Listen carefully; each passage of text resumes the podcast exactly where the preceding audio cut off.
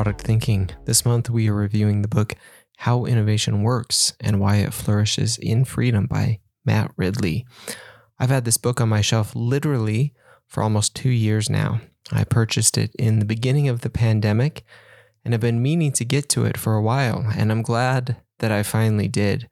It has so many elements that I love, a host of stories of innovation from numerous industries, advice for better innovation, and cautionary tales of what can go wrong. This isn't a deep dive into any specific area. Rather, it is a rapid flight over the vast landscape of innovation that marks our world, from transportation to public health to communication, from prehistory to modern day.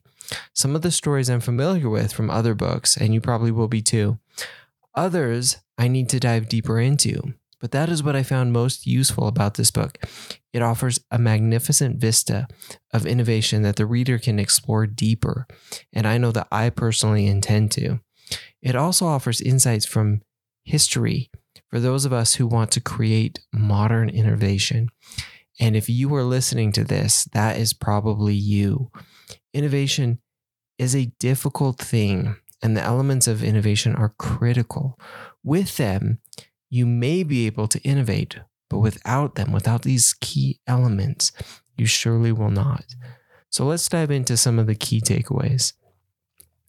So, Matt Ridley starts how innovation works with several definitions of innovation and why it is so important. Innovation may be one of the most overused words in our corporate lexicon today, but it also may be one of the least understood ideas. The book proceeds to explore innovation across numerous industries, including energy, public health, transport, low technology, communication and computing, and prehistoric inventions. It then turns its attention to what innovation needs to flourish and also what it takes to kill innovation in companies and communities and what we can do about it. And it ends with some predictions, which of course is a dangerous thing, and the author acknowledges that, about the future of innovation. The author is quick to point out that not every innovation can be included in a single book, and many are left out. To quote from the book, I cannot hope to document every important innovation. I have omitted some very important and well known ones for no particular reason. I have left out most innovation in art, music, and literature. So, not surprisingly, given the breadth of the topic and the range it needs to cover, many innovations are not in the text. But the examples included do an excellent job highlighting many of the key points. And I'd love to follow these up with additional innovations in some of the above categories and many others. So maybe we'll do that in some future newsletters and podcasts. So, what is innovation? To quote again from the book, innovation is the main event in the modern age, the reason we have experienced both dramatic improvements in our living standards and unsettling changes in our society. Forget short term events that dominate the news. It is innovation that explains our times and will itself shape the 21st century. Yet, innovation remains a mysterious process, poorly understood by policymakers and business people alike. Early in the book, Ridley compares innovation to the infinite improbability drive from The Hitchhiker's Guide to the Galaxy, a way to harness energy to create ever more improbable and useful things to improve our lives.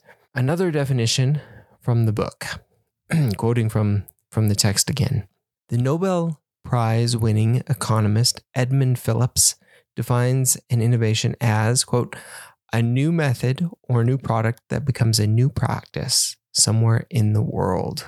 I wrote about the definition of innovation as well last year. I defined it as this innovation is creating something new, better, and valuable. And you can check that out. Uh, I link the post in this week's newsletter in a post called What is Innovation?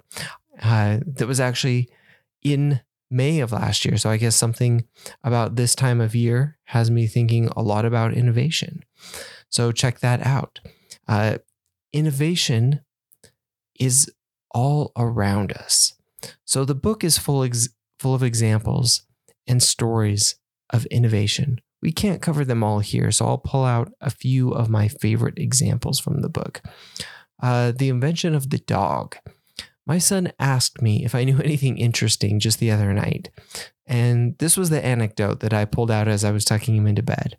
It got him asking a lot of good questions about breeding, genetic variation over time, how differences occur in species. So it was a good story and a good topic of conversation.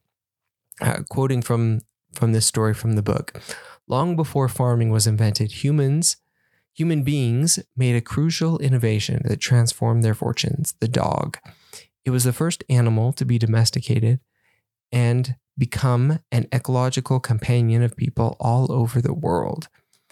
Dogs were likely domesticated 20 to 40,000 years ago, somewhere in Eurasia, and it was probably an innovation that benefited both humans and dogs. The wolves that were most amenable to humans started hanging around them, and humans gained a hunting companion and protector. And dogs, of course, gained an easy source of food. Uh, we've replicated this idea of selection in other experiments. Uh, Dmitry Belyaev began selecting foxes, silver foxes in Siberia, for docile traits and bred the most docile offspring for many generations for nearly half a century until he ended up with tame silver foxes, something that uh, many people thought was impossible. He and his team had selected for genetic mutations that also showed up in other ways. But it's interesting to see how the innovation of domestication could have happened back then with dogs and is still happening today. Another one, Lady Mary's dangerous obsession. Uh, the history of inoculation and vaccines for me is very fascinating. I've written about it before. Uh, it is one of the most amazing innovations, and it has involved so many people throughout history. Uh, it is difficult to definitively give credit to one person or group, as is the case with most innovations. But Lady Mary Pierrepont is one of the early innovators. Uh, she was learned, eloquent, witty, and well loved in social circles in the 1700s. But she contracted smallpox, and that is what ultimately made her reputation.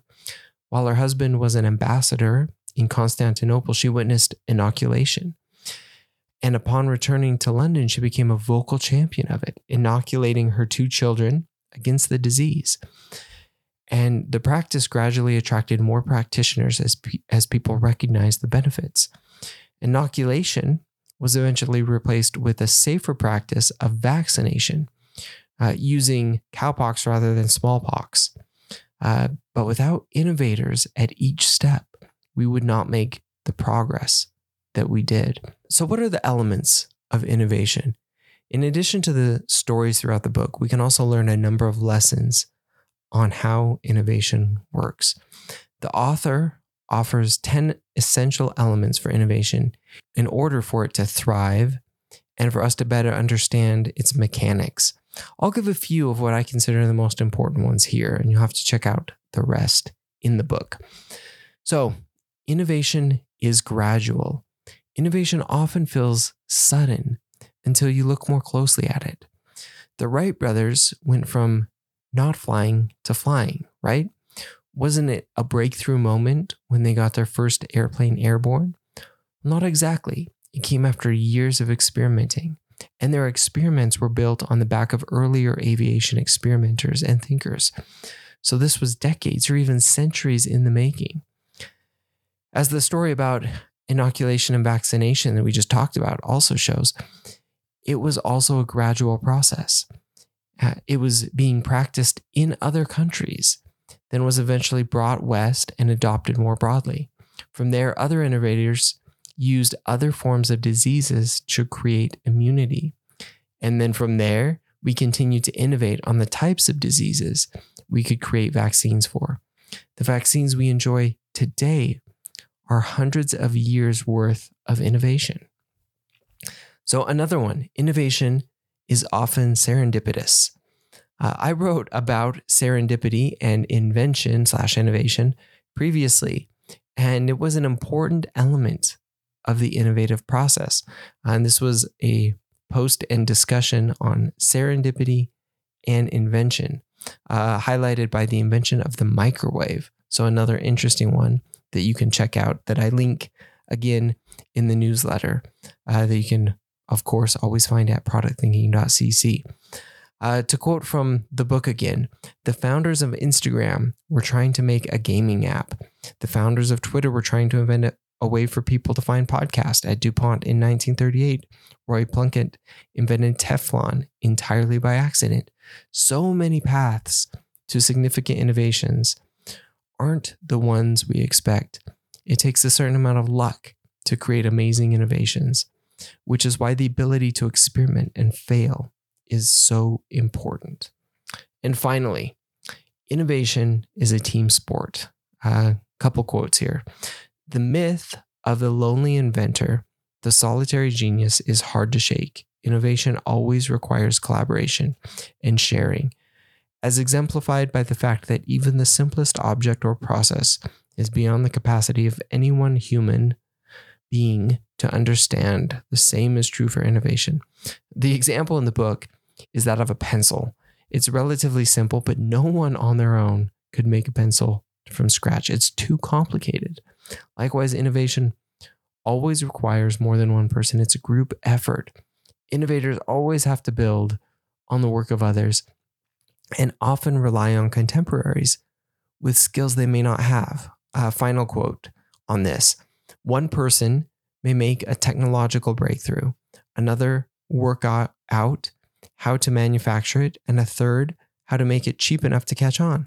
All are part of the innovation process, and none of them knows how to achieve the whole innovation. So, wrapping this up, as the book says, innovation is the child of freedom and the parent of prosperity innovation is the reason why life continues to improve so incredibly fast and why we can expect and hope that our lives will continue to improve. It may not always be linear, but doing more, creating more, and making it more valuable is key to innovation. We need to ensure that we cultivate the right environments for innovation to thrive.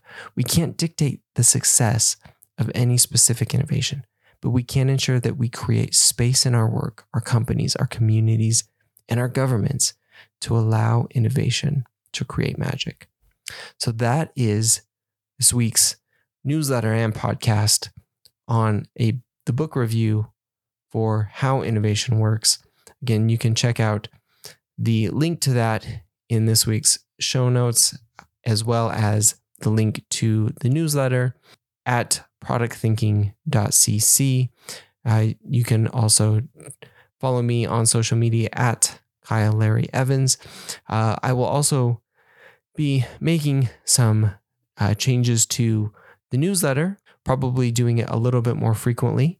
Uh, so don't forget to sub- go to productthinking.cc and subscribe to that, uh, probably uh, just about weekly going forward. So you don't want to miss out on that. Though probably won't be changing the cadence of the podcast too much. So, probably keeping that about bi weekly, maybe occasionally a little bit more frequently. We'll just be doing a little bit of experimenting. So, again, follow the podcast, subscribe to the newsletter, and we will talk again soon.